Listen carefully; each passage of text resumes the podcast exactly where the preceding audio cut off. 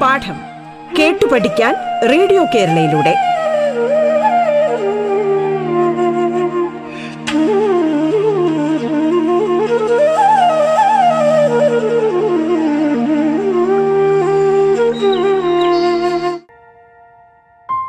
എല്ലാവർക്കും നമസ്കാരം.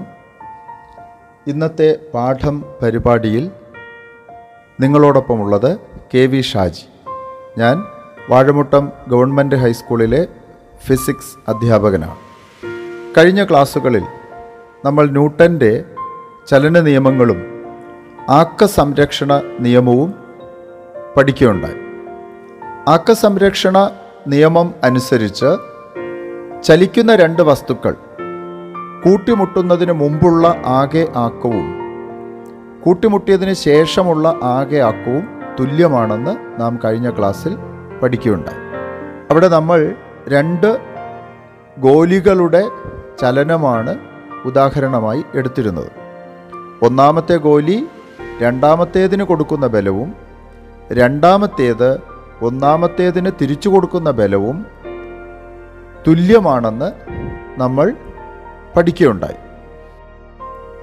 ഒരു വ്യൂഹത്തെ സംബന്ധിച്ചിടത്തോളം ഈ ബലങ്ങൾ രണ്ടും ആന്തരിക ബലങ്ങളാണ്.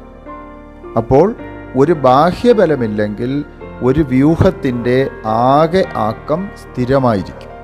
ഒരു ബാഹ്യബലമില്ലെങ്കിൽ ഒരു വ്യൂഹത്തിൻ്റെ ആകെ ആക്കം സ്ഥിരമായിരിക്കും. ഇതാണ് ആക്ക സംരക്ഷണ നിയമം എന്ന് അറിയപ്പെടുന്നത്. ആക്ക സംരക്ഷണ നിയമവുമായി ബന്ധപ്പെട്ട് ഒന്ന് രണ്ട് ഉദാഹരണങ്ങൾ കൂടി നമുക്ക് പഠിക്കാം. നമ്മൾ തോക്കിൽ നിന്ന് വെടിയുണ്ട മുന്നോട്ട് പായുന്ന സമയത്ത് തോക്ക് അല്പം പിറകിലേക്ക് ചലിക്കുന്നതായി കേട്ടിട്ടുണ്ട്, അല്ലെങ്കിൽ അങ്ങനെ ഒരു അനുഭവം നമുക്ക് ഉണ്ടായിട്ടുണ്ട്. തോക്ക് വളരെ ബലത്തോടുകൂടി പിടിച്ചില്ലെങ്കിൽ തോക്ക് പിറകിലേക്ക് സഞ്ചരിക്കും, പിറകിലേക്ക് തെറിക്കും. അത് എന്തുകൊണ്ടാണെന്നൊന്ന് ചർച്ച ചെയ്ത് നോക്കിയാലോ.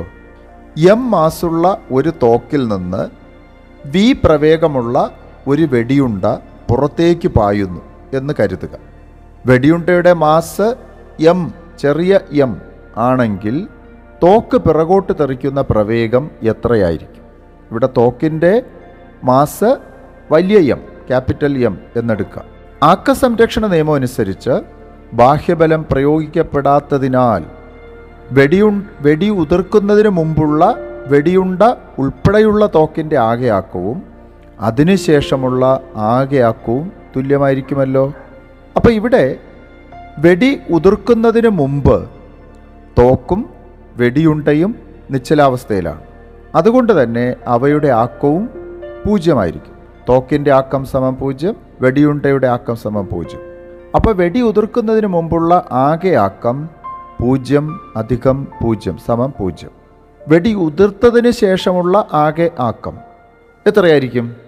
ഞാൻ നേരത്തെ പറഞ്ഞു, തോക്കിൻ്റെ മാസ് വലിയ എം, അതുപോലെ തന്നെ പിറകോട്ട് തോക്ക് തെറിക്കുന്ന പ്രവേഗം വി, വലിയ വി എന്നും എടുക്കുക.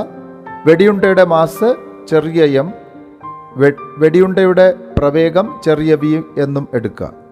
അപ്പോൾ വെടി ഉതിർത്തതിന് ശേഷമുള്ള ആകെ ആക്കം എന്ന് പറയുന്നത് വലിയ എം ഇൻറ്റു വലിയ വി, എം വി പ്ലസ് ചെറിയ എം ഇൻറ്റു ചെറിയ വി. അതായത് തോക്കിൻ്റെ ആകെ ആക്കം പ്ലസ് വെടിയുണ്ടയുടെ ആക്കം. നമ്മൾ ആക്കസംരക്ഷണ നിയമം ആരോപിക്കുമ്പോൾ എങ്ങനെയാണ്? വെടി ഉതിർക്കുന്നതിന് മുമ്പുള്ള ആകെ ആക്കം സമം വെടി ഉതിർത്തതിന് ശേഷമുള്ള ആകെ ആക്കം. അതായത് പൂജ്യം സമം M V plus M V. അപ്പോൾ തോക്കിൻ്റെ ആക്കം എം വി സമം മൈനസ് വെടിയുണ്ടയുടെ ആക്കം.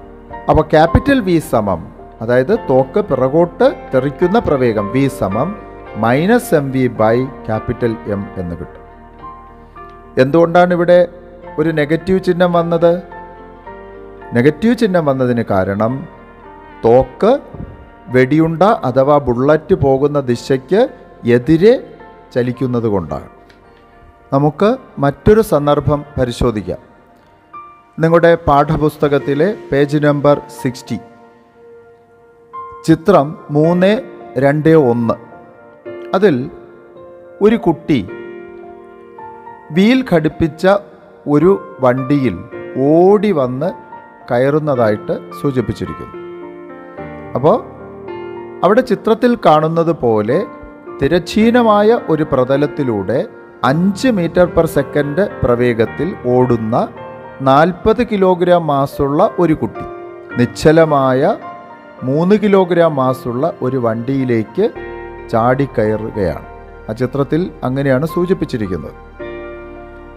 ഒരിക്കൽ കൂടി, 5 മീറ്റർ/സെക്കൻഡ് പ്രവേഗത്തിൽ ഓടുന്ന 40 കിലോഗ്രാം മാസ്സുള്ള ഒരു കുട്ടി നിശ്ചലാവസ്ഥയിലിരിക്കുന്ന 3 കിലോഗ്രാം മാസ്സുള്ള ഒരു വണ്ടിയിലേക്ക് ചാടിക്കയറുന്നു എന്ന് കരുതുക. അവിടെ തിരശ്ചീന ദിശയിൽ മറ്റ് ബലങ്ങളൊന്നും തന്നെ അനുഭവപ്പെടുന്നില്ല എന്ന് നമ്മൾ സങ്കല്പിക്കുക. ചിലപ്പോൾ നമുക്ക് സംശയം ഉണ്ടാവും, വണ്ടിയുടെ ചക്രങ്ങളിൽ ഘർഷണബലം അനുഭവപ്പെടില്ലേ എന്ന്. ആ ഘർഷണബലം പൂജ്യമായി നമ്മളിവിടെ പരിഗണിക്കുകയാണ്. അപ്പോൾ വണ്ടി തെന്നി നീങ്ങുമ്പോഴുള്ള പ്രവേഗം നമുക്ക് കണക്കാക്കണം. വണ്ടി തെന്നി നീങ്ങുമ്പോഴുള്ള പ്രവേഗം u ആണെന്നിരിക്കട്ടെ. കുട്ടി വണ്ടിയിലേക്ക് ചാടുന്നതിന് മുമ്പുള്ള കുട്ടിയുടെയും വണ്ടിയുടെയും ആകെ ആക്കം 40 കിലോഗ്രാം ഗുണം 5 മീറ്റർ/സെക്കൻഡ് അധികം എന്താണ് വണ്ടിയുടെ ആക്കം. വണ്ടി നിശ്ചലാവസ്ഥയിലായിരുന്നല്ലോ. അപ്പോൾ 3 കിലോഗ്രാം ഗുണം 0 മീറ്റർ/സെക്കൻഡ്. അപ്പോൾ ഇവിടെ ഓടിക്കൊണ്ട് വന്ന കുട്ടിക്ക് മാത്രമാണ് ആക്കം ഉള്ളത്. വണ്ടി നിശ്ചലാവസ്ഥയിലായിരുന്നത് കൊണ്ട് അതിനാക്കമില്ല. അപ്പോൾ 200 കിലോഗ്രാം/മീറ്റർ/സെക്കൻഡ് എന്ന് കിട്ടും.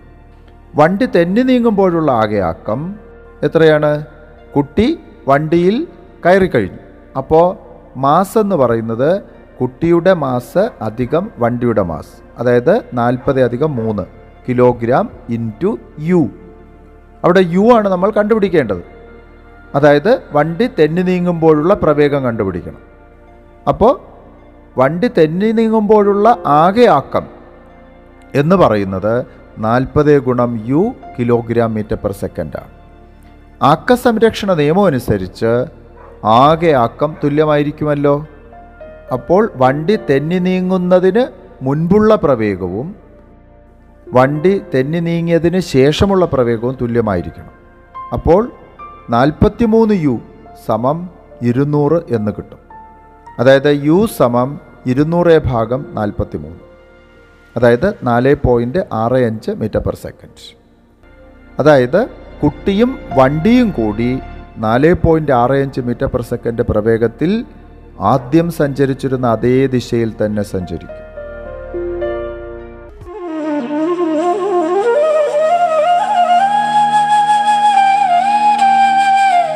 പാഠം കേട്ടു പഠിക്കാൻ റേഡിയോ കേരളയിലൂടെ. പാഠത്തിൽ ഇനി ഇടവേള.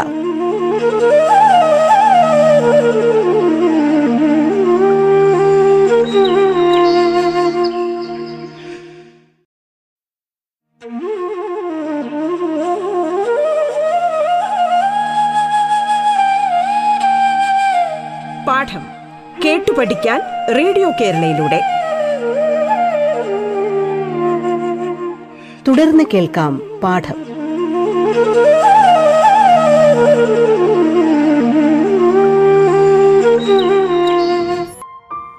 നേർരേഖാ ചലനത്തെ സംബന്ധിച്ച് നമ്മൾ ധാരാളം വസ്തുതകൾ പഠിച്ചിട്ടുണ്ട്. ഇനി നമുക്ക് ചുറ്റും ഉള്ള ചലനങ്ങൾ എല്ലാം നേർരേഖാ ചലനങ്ങളാണോ? നമുക്കൊന്ന് നോക്കിയാലോ? നമുക്ക് ചുറ്റും ഉള്ള ചലനങ്ങളൊന്ന് ലിസ്റ്റ് ചെയ്താലോ? ക്ലോക്കിൻ്റെ, പെൻഡുലത്തിൻ്റെ ചലനം. ഒരു കഷ്ണം സോഡിയം വെള്ളത്തിൽ ഇട്ടാൽ അത് വെള്ളത്തിന് മുകളിലൂടെ ചലിക്കുന്നത് എങ്ങനെയാണ്? സൂര്യന് ചുറ്റും ഗ്രഹങ്ങളുടെ ചലനം, കല്ല് ചരടിൽ കെട്ടി കറക്കുന്നത്. ഏത് തരം ചലനമാണ്? നേർരേഖാ ചലനമാണോ?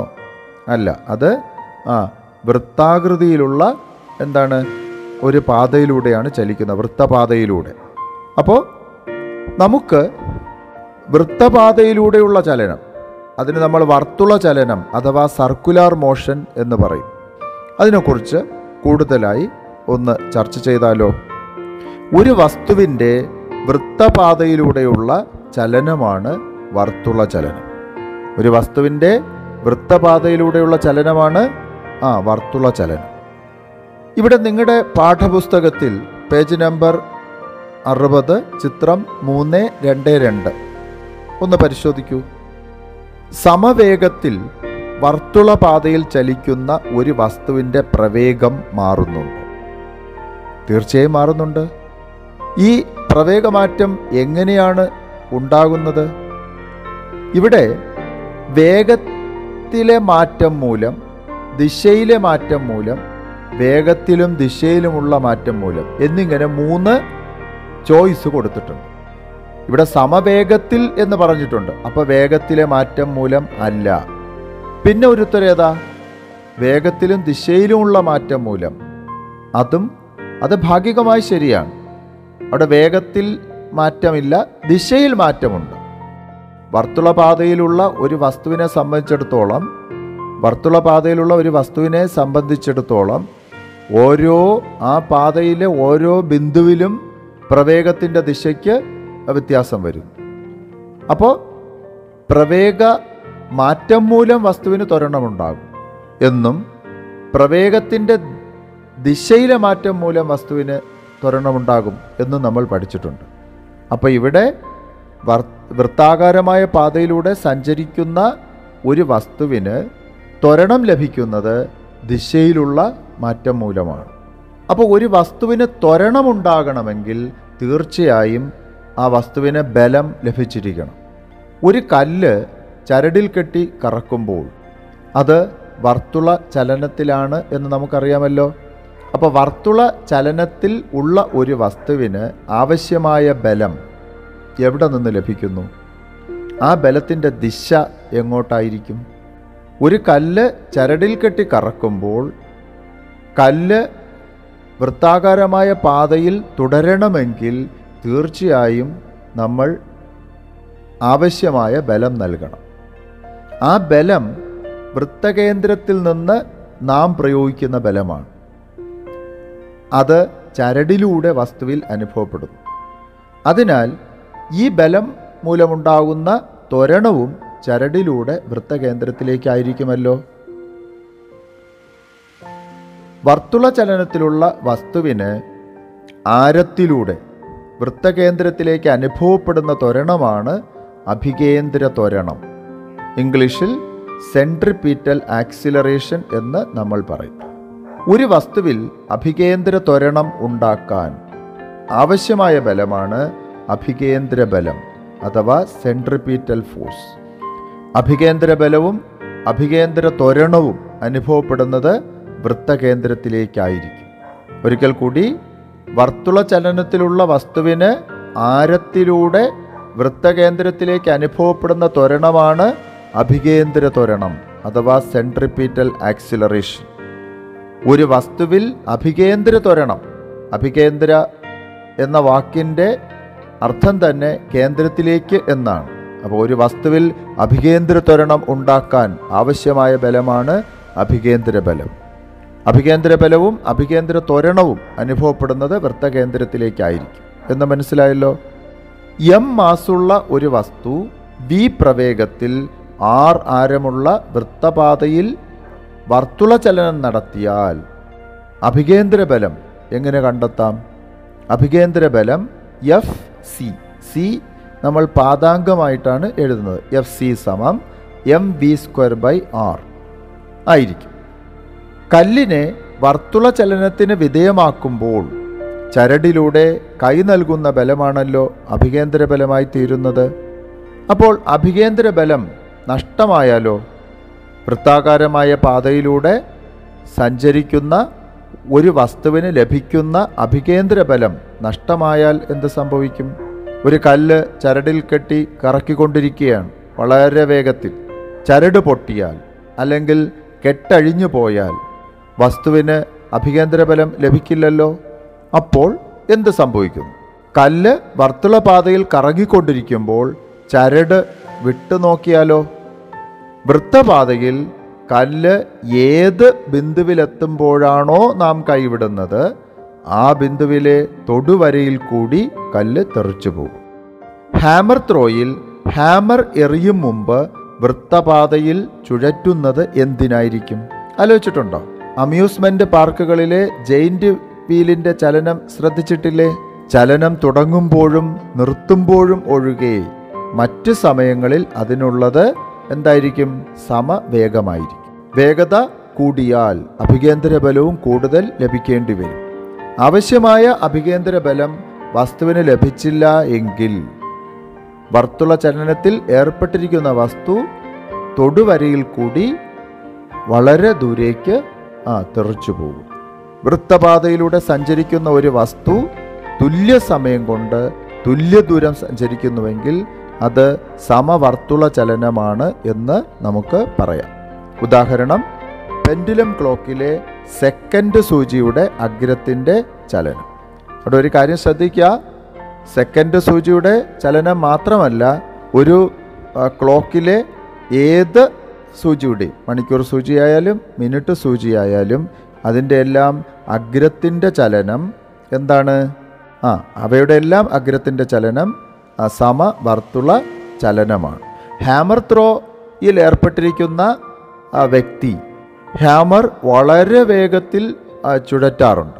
വളരെ വേഗത്തിൽ ചുഴറ്റിയിട്ട് ഏത് ദിശയിലേക്കാണോ ഹാമർ പോകേണ്ടത് ആ ദിശയിലെത്തുമ്പോൾ കൈവിടുന്നത് നമ്മൾ കാണാറുണ്ട്.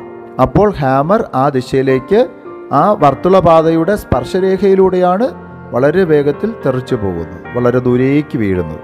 അതുപോലെ തന്നെയാണ് ഡിസ്ക് ത്രോ. ഡിസ്ക് എറിയുന്നതിന് മുമ്പും ആ ഡിസ്ക് കയ്യിൽ പിടിച്ച് വളരെ വേഗത്തിൽ ചുഴറ്റുന്നത് നമ്മൾ കാണാറുണ്ട്. അതിനുശേഷം ഡിസ്ക് പായിക്കേണ്ട ദിശയിലേക്ക്, ഡിസ്ക് പോകേണ്ട ദിശയിലേക്ക് കൈവിടുകയാണ് ചെയ്യുന്നത്. ഈ സന്ദർഭങ്ങളിലെല്ലാം തന്നെ ഡിസ്ക് അല്ലെങ്കിൽ ഹാമർ തെറിച്ചു പോകുന്നത് ആ വർത്തുളപാതയുടെ തൊടുവരയിൽ കൂടിയാണ് എന്നുള്ള കാര്യം നാം ഓർമ്മിക്കണം. സമവർത്തുള ചലനത്തിന് കൂടുതൽ ഉദാഹരണങ്ങൾ കണ്ടെത്തി നിങ്ങളുടെ സയൻസ് ഡയറിയിൽ രേഖപ്പെടുത്തുക. അതുപോലെ തന്നെ നിങ്ങളുടെ പാഠപുസ്തകത്തിൻ്റെ അവസാനം കുറേ ക്വസ്റ്റ്യൻസ് കൊടുത്തിട്ടുണ്ട്. വിലയിരുത്താം എന്ന പേജിൽ കുറേ പ്രവർത്തനങ്ങൾ നൽകിയിട്ടുണ്ട്. ആ പ്രവർത്തനങ്ങളെല്ലാം തന്നെ നിങ്ങളുടെ അധ്യാപകരുടെ സഹായത്തോടു കൂടി ചെയ്തു നോക്കുക. അതുപോലെ തന്നെ തുടർ പ്രവർത്തനങ്ങളുമായി ബന്ധപ്പെട്ട ചില ചോദ്യങ്ങളും നൽകിയിട്ടുണ്ട്, അതും ചെയ്യാൻ ശ്രമിക്കുക.